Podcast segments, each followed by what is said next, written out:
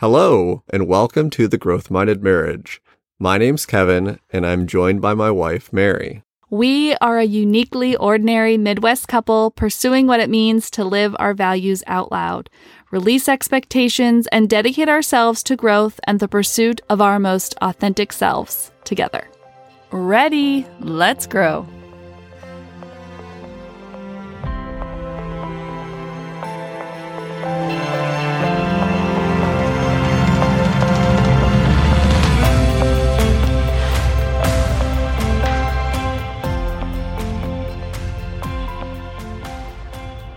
Hello, everyone, and welcome to, spoiler alert, our third parenting episode.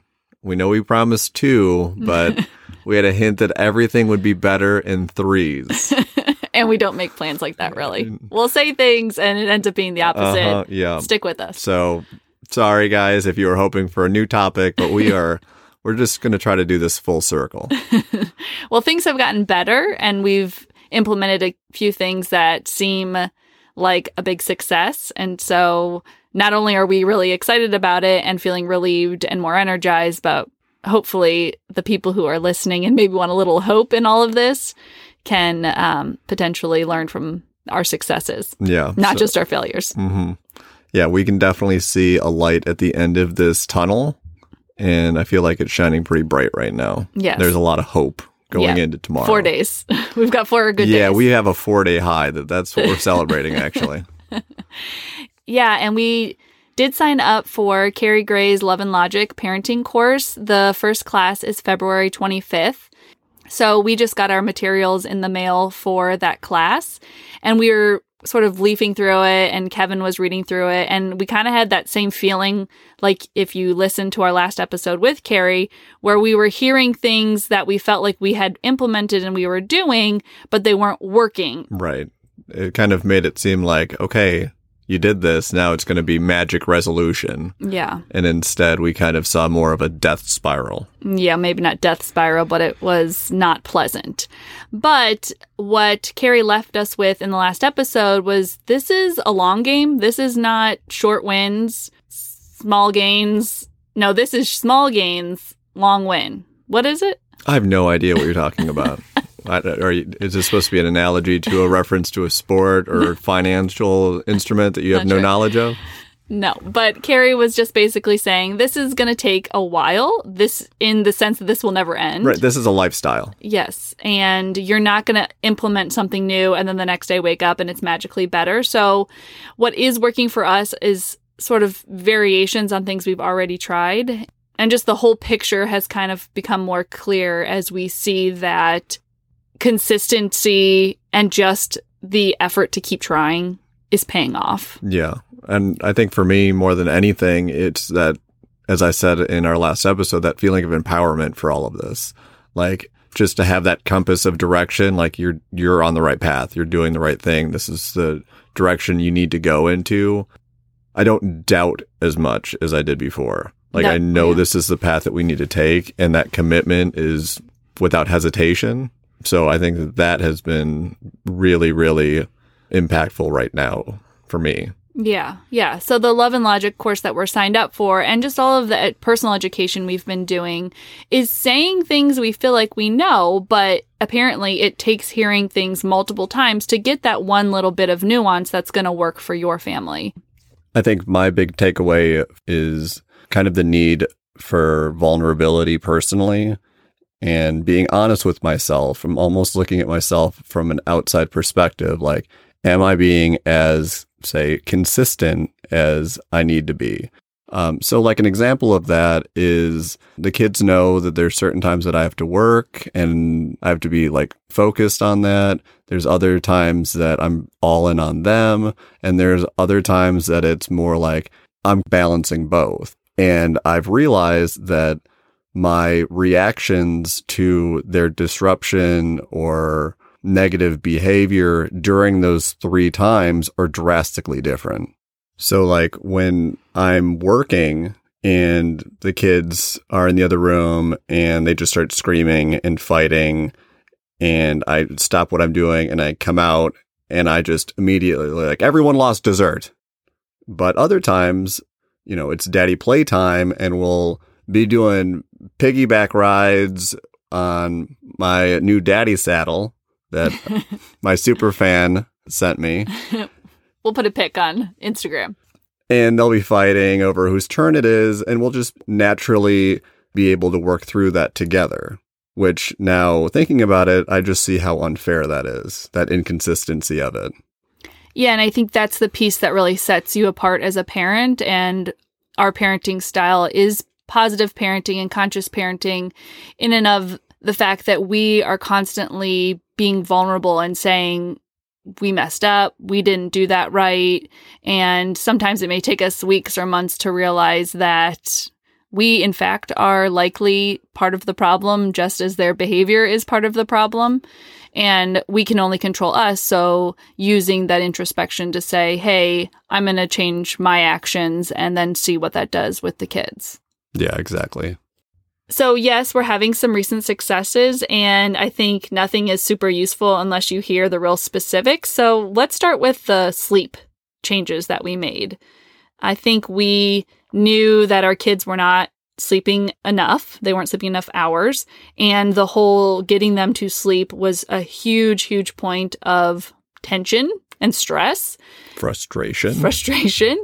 We thought we were putting our kids down early and we thought, you know, they're getting they're going to be able to get enough sleep. But by the time they actually fell asleep after all of the yelling and the fighting and the back and forth it was 9:30 and then you know our kids wake up around 7 right. I think what we learned is that we just put too many conditions on it. Like we presented opportunities for them to leave their rooms. We presented opportunities for them to challenge I don't think that's it. I think we just needed to start it earlier and life gets to the point where you think, well, how could I get my kids to bed any earlier? We've got all these things to do. And we weren't even leaving that. No one's leaving the house. Like it wasn't even that. It was just the making of the dinner and the cleaning up of dinner and, and, you know, cleaning up their, their day and the transitioning and maybe we do a family game or something. It all just seemed like it needed the time it needed. And by the time it was all done, we walked upstairs at 7.30 and so kevin and i just um, after talking to carrie were like okay we're going to start bedtime immediately after dinner and we're going to have to change what we're actually eating and change what dinner time looks like in order to not have a big cleanup process at the end of the day and we're also going to have to change what our kids are doing immediately before dinner so that there's not a big playroom cleanup or family room cleanup that needs to be done after dinner. So that the only thing left to do after dinner is start bedtime. So this was a big change for us because Kevin and I tend to make slightly more elaborate meals that we personally are going to enjoy. And it requires just a lot of prep work and uh, just dinner time is kind of a big production at our house. So we really had to sacrifice and say, all right, for this week, what's most important is that our kids get to bed as soon as possible. So we're going to be eating pasta with plain marinara sauce and tortellinis with pesto sauce, which is perfectly fine, but you know, maybe not Kevin and I's number one choice, but we know it's going to be minimal cleanup. The kids are going to eat it, everyone's going to be happy, and we're going to go immediately up to bed. So, the other thing that we had to tweak in order to make this all go round was the fact that about six months ago, Kevin and I decided that we were going to all clean up at the end of the night so that mommy and daddy didn't have to do it all after we came down for putting the kids in bed. And um, that just became our family routine. Well, that happened after dinner. And generally, our kids were playing and doing something in bunch of rooms in the house prior to dinner and created big messes that we would have to clean up. And this just, again, tacked more and more time onto the end of the night. So now Kevin and I just have to be really specific about what we allow our kids to do before we eat. And, you know, it's just something that's smaller and we're not getting out huge pieces of, you know, fort equipment and all of the building blocks. And the other thing that we've tried to incorporate is some TV right before dinner, allowing them to clean up. Um, we try to do that as a family, and then we give them some TV. And what does work for our kids is giving them a specific amount of TV they can watch. I think Carrie maybe said this to set a timer with that or our other therapist that we're seeing, but give them just a really specific amount of time. And then for our kids, telling them, hey, it's dinner time, that is a motivator to turn the TV off. I know that's not true for everyone, but for our kids, that does work. So that little lineup of events tends to set us up well for getting them to sleep upstairs at 6 p.m. Right. And that's just where we had to start. It maybe seems like a little drastic or too much, but we weren't left with very many options. We were in a really bad cycle where they weren't getting good sleeps. The next day was worse than the previous. And we knew we just had to tackle it from this first major problem, which was get our kids asleep sooner. Yeah. Well, I think it's also was a pivot to um, structuring the nighttime too to start calming their bodies down. Yeah. And um, this past week, I removed a lot of the extra things that I would put into the nighttime routine, Such as like wrestling and, you know, them choosing a bunch of different books and reading those books and me coming back and checking on them in 15 minutes. And instead, I started reading them a chapter book, which they just listen to now, which has been really, really effective. And I think it just kind of helps calm and ease them into the nighttime. because there's no choice to what books we're going to read and there's no pictures to look at. Right. No one needs to see, I want to sit here and you're going to sit there because all it is is listening. You think that's why it's. Right. And I think it just, there's so much relaxation that goes into it. You just kind of ease into listening to the story. Mhm. And it's something that they've looked forward to every night now. And then when it's over, it's, you know, it's tuck in time. Yeah. But I mean, we also then still spend some time and give them kisses and hugs and back scratches and that sort of Sure. thing. So that's it's not the thing everything. that, yeah, that's what you do. hmm um, still. But I feel like this is kind of what I've done to kind of streamline my participation Yeah. and make it be more of like a we're calming down, we're ending the day. hmm There's no chance that we're going to do something really high energy right now. Yeah. I think the other really major change too that we learned from Carrie is to realign expectations when we put them down for sleep. I think before it was like, it's bedtime. You need to get your sleep. Go to bed right now. And now it's okay. We've tucked you in. It's time to quiet our bodies. Let's calm ourselves. Mommy and daddy aren't going to come back in. But if your body isn't telling you that it's ready to fall asleep yet, you're welcome to read a little bit in bed, imagine, play, you know, do something quietly. Yes. Carrie had said she did this with her kids with an etch a sketch. Yeah. Kevin went to buy an etch a sketch on Amazon and Yeah, they're 20 bucks a piece. we're not going to do that. so There's, Well, we love our kids, but not, not $60 worth. we're minimalist and we also are on a budget to meet our financial goals. So an etch a sketch didn't fit. But the books worked great. And I don't know. I just honestly, I'm not exactly sure what made it work, but I, I know that Kevin and I were so much less stressed, which has to be part of it that we just were so patient because we were starting at 6 p.m. or 6:30 and all of the feelings of oh my gosh they're still not in bed and oh my gosh now it's an hour later and it's still not working and now it's 9:30 didn't accumulate because even if it took them 2 hours to go to sleep it was still 8:30 which means I have an hour before I go to bed. Kevin has 2 hours before he goes to bed. We've got time to do what we want to do.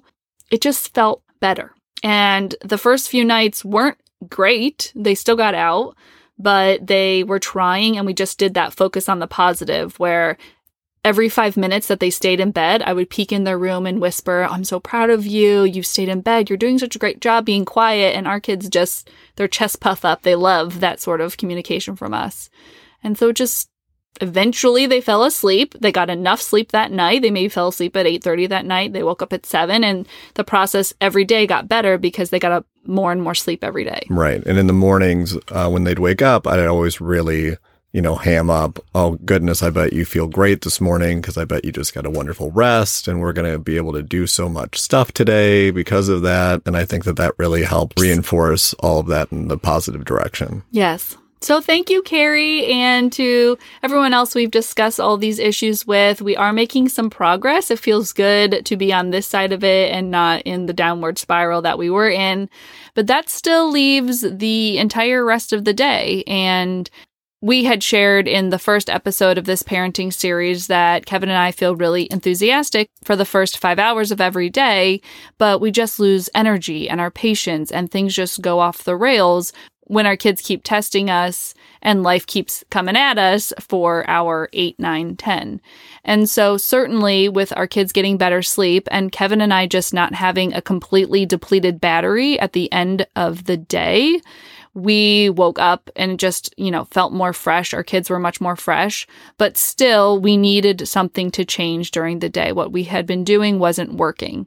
And lo and behold, these snow days that have gotten stacked on top of each other um, if you're listening to this in real time, you know what I'm talking about. If you're somewhere in the future, February of 2021 had some sort of polar vortex come in and just freeze over the United States, causing a lot of damage and destructions in, in places like Texas. And Missouri's used to getting snow, so certainly no one was really in critical danger here. But schools had been canceled, which sends I would say anyone into a tailspin. Generally, I am home on Tuesdays and Thursdays, but Kevin's home every day. So he's really the parent that has always taken up the parenting slack if the kids are supposed to go to school and they don't end up going that day. And so I was at work and Kevin implemented this new plan that he's going to share. And when I came home the first day, he was so excited, so enthusiastic. He had such a great day with the kids. The kids were all in better moods we did the dinner thing with the quick dinner and we went to bed and they fell asleep a little earlier that day and it just was such a win. So I have actually not implemented any of this tactic myself because I've just not been home to do this yet. But uh, Kevin's told me a little bit and he's going to share it with all of us now. So we'll all just learn together this magical plan that Kevin has come up with. Well, that was a beautiful introduction. Thank you for that.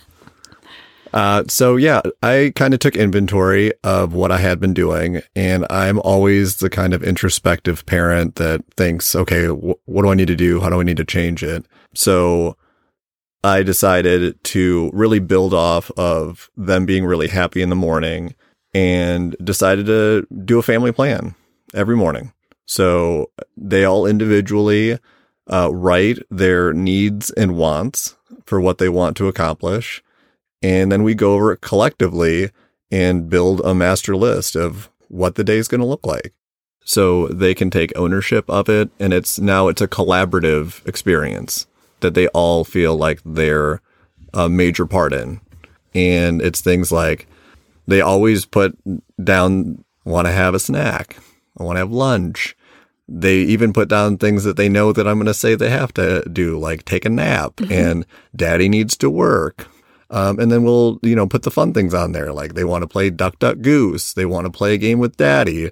They want to have a piggyback ride. They want to play tag. Um, oh, they wanted to go on a nature walk. And we'll go over everything. And it's just like, yeah, that sounds great. Like we'll be able to do all these things if we work together today.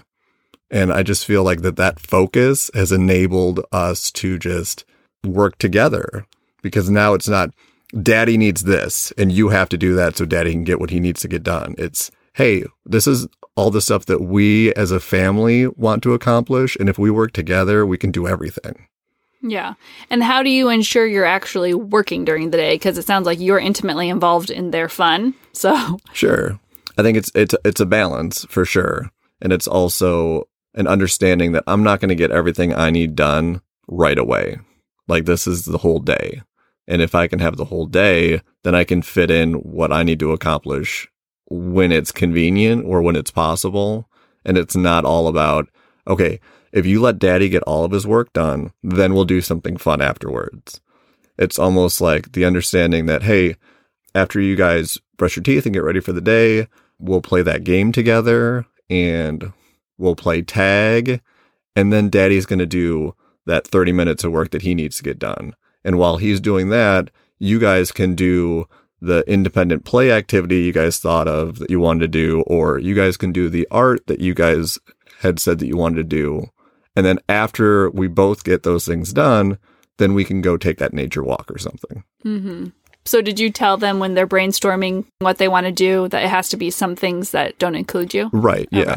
So when when I add the things that I need, which is Daddy needs to work for 30 minutes in the morning, I'll say, what do you guys want to do during that time? Mm-hmm. Yeah. Or I'll see like in their list, like, oh, they wanted to color pictures or something. I said, okay, we can, we'll do that. And then daddy will do something that he needs during that. Yeah. Or I always write exercise for myself down there. And it's just like, okay, if you guys take your rest time, then daddy can exercise while you guys are resting. Yeah. So I always try to make sure that there's super active things that we do together. There's things that they can do independently.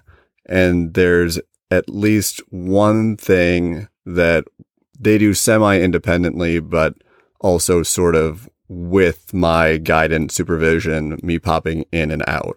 Such as? I'm proud of this one, Mary. so, one of the things I was thinking about is like, okay, when are the kids just at their best? Like, when am I the most proud?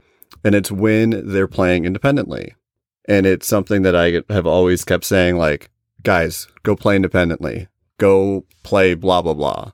And it was always like this passive push because I know if they do it, it'll be really, really successful.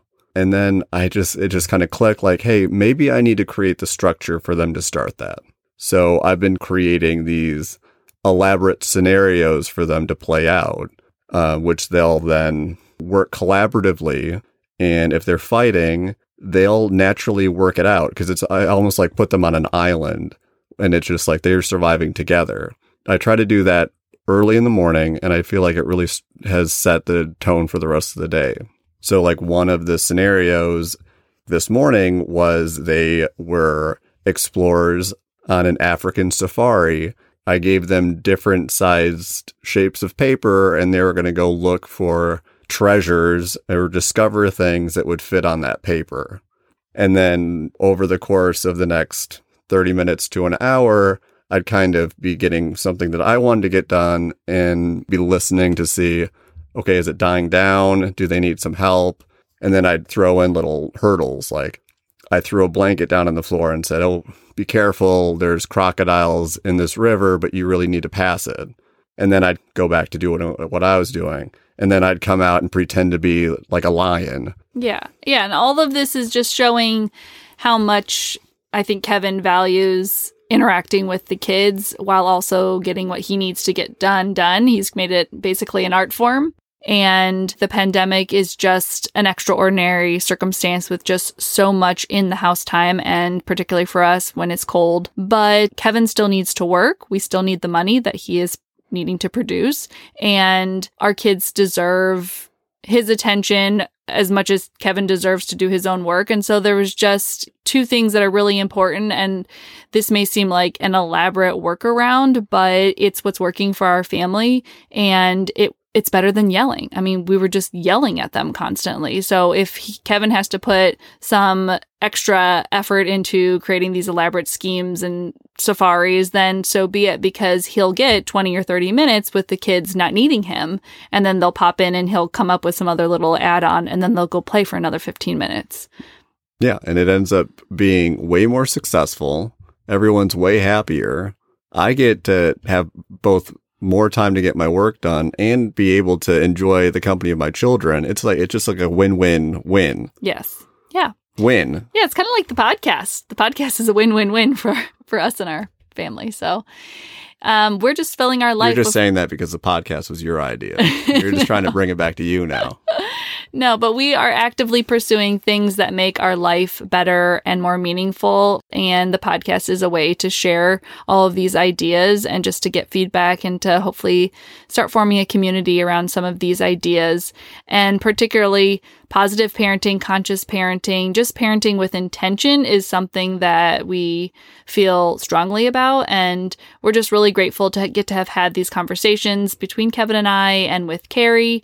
Um, we actually just got released from our parenting therapy with um, a local licensed therapist here in our area that we had initially sought for some anxiety that our oldest son was having. And because of COVID, it ended up just being Kevin and I meeting her over FaceTime, which was great because really the people who needed therapy were Kevin and I. So it's all kind of coming to a close, this crescendo here, and, you know, then the work continues. But we're happy that we're landing on two feet, it feels like. Yeah, definitely a solid foundation. I think the most valuable takeaway from all this experience is you get so much information and suggestions and ideas and broad concepts, but to really make it successful, you need to own that narrative for yourself. You know, really try to create a structure that is going to work for you and not necessarily do the exact same thing as somebody else, but really take the time to understand the broad strokes and then really think, okay, how can I implement them in a really honest way? Because what, what you're doing might not be natural to me. That's the big thing that I learned early on when I would take my little ones to like the library story time. I was not going to be the moms that were doing the sing songs and trying to get their kids to dance with them and like be the really gregarious, talk like a baby parent. That just is not me. So there's no possible way I could have done that successfully. And the same goes for every step of this journey. Yeah. Yeah. So, yay, we found something. Well, Kevin's found something that has been working. Hopefully, we can continue to build up that too. I think also the emotional well being that we have right now is just so positive too, because Mary has had her second COVID shot. Uh, Mary's parents have had their second COVID shot. My parents have gotten their first shots. And I think we can just see the opportunity for our village to expand again soon. Yeah. And for us, that was such a huge detriment. That's one of that is the biggest thing that COVID took from us personally was our village. Mm-hmm. And there's just this opportunity to rebuild that. Yeah, so it's definitely brightening our February. I'm not a February gal. I last year told myself I would not be in the state of Missouri in February of 2021 and I wanted to take the entire month off. I get a significant amount of vacation through work. That's one of the perks of being a certified anesthesiologist assistant is the vacation compensation is just very high. So I wanted to stack a lot of the vacation in February and then go somewhere warm. But, you know, I can't even remember why we decided against it. I know it was a little bit about money. Obviously, it was a huge concern about COVID and what was going to be happening with our safety. And then I think I was nervous to burn through so much of my vacation. So we ended up taking two weeks off which was great, except for we went on vacation in southern Missouri, which was just as cold as where we live in Missouri. And Kevin and I felt like we needed a vacation after our vacation. Yeah. and so we got home, and then the great freeze of 2021 happened, and school shut down, and it was just a lot of cold weather days stuck in the house. And we had not yet found these magical miracles that finally did end up working for us, but it just was rough. And every day we were cursing ourselves that we didn't trust that our intuition was correct and we should have escaped Missouri in February. So the fact that we're feeling positive right now, I think says a lot of how our mental health is, that we're just in such a better place. So that's our last installment for sure of the parenting little saga here. I'm happy we're ending it in a good place and mm-hmm. not confused yeah. and broken. But everyone, please look forward to our next episode, which is the fourth installment of parenting called The Big Backslide. Goodness. No, our next episode, I'm really anxious to release. It's actually the first interview we ever did with one of my very best friends from high school named Kelly and her husband, Pat. She has been a long-time listener, which means she's a friend who listened regardless of how good this is from the very beginning. And she messaged me and was like, Hey, I have a story that I feel like I want to share on the podcast. Is it something you and Kevin would be interested in?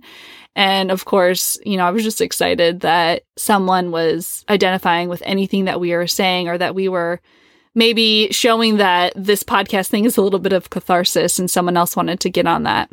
Sure. And I think it was a really fun opportunity to connect with them through this too, despite details of their story. Yeah. So the title of their episode is Growing Through Grief. And Kelly and Pat lost their first child when he was born stillborn at 36 weeks, March of 2016. They are now about five years out from his death and Kelly and her husband have been able to look back with now that they have some distance and see that the trauma of that experience eventually brought them to a place where they found growth as opposed to pushing them further away from each other. And she just wanted to share that story, and we wanted to have the conversation with her. It's a hard conversation and one that people who have lived through a child's death or some other really intense hardship, they don't get to talk about it as much. And so it was just really great to honor JP, which is her son, and Kelly and Pat, and just grow together through the podcast and through our conversation. That's going to come out March 11th, two weeks after you're listening to this episode. And I just really hope that it connects with everyone and just shows the power of speaking your truth and being willing to grow. Yeah, and I think there's a huge impact in feeling all the feels too. Yeah. Like that doesn't need to be hidden from the world. Yeah. Yep. So we're really looking forward to sharing that. We hope you guys have enjoyed this episode. And until next time, Ever onward. ever onward. You know I got it.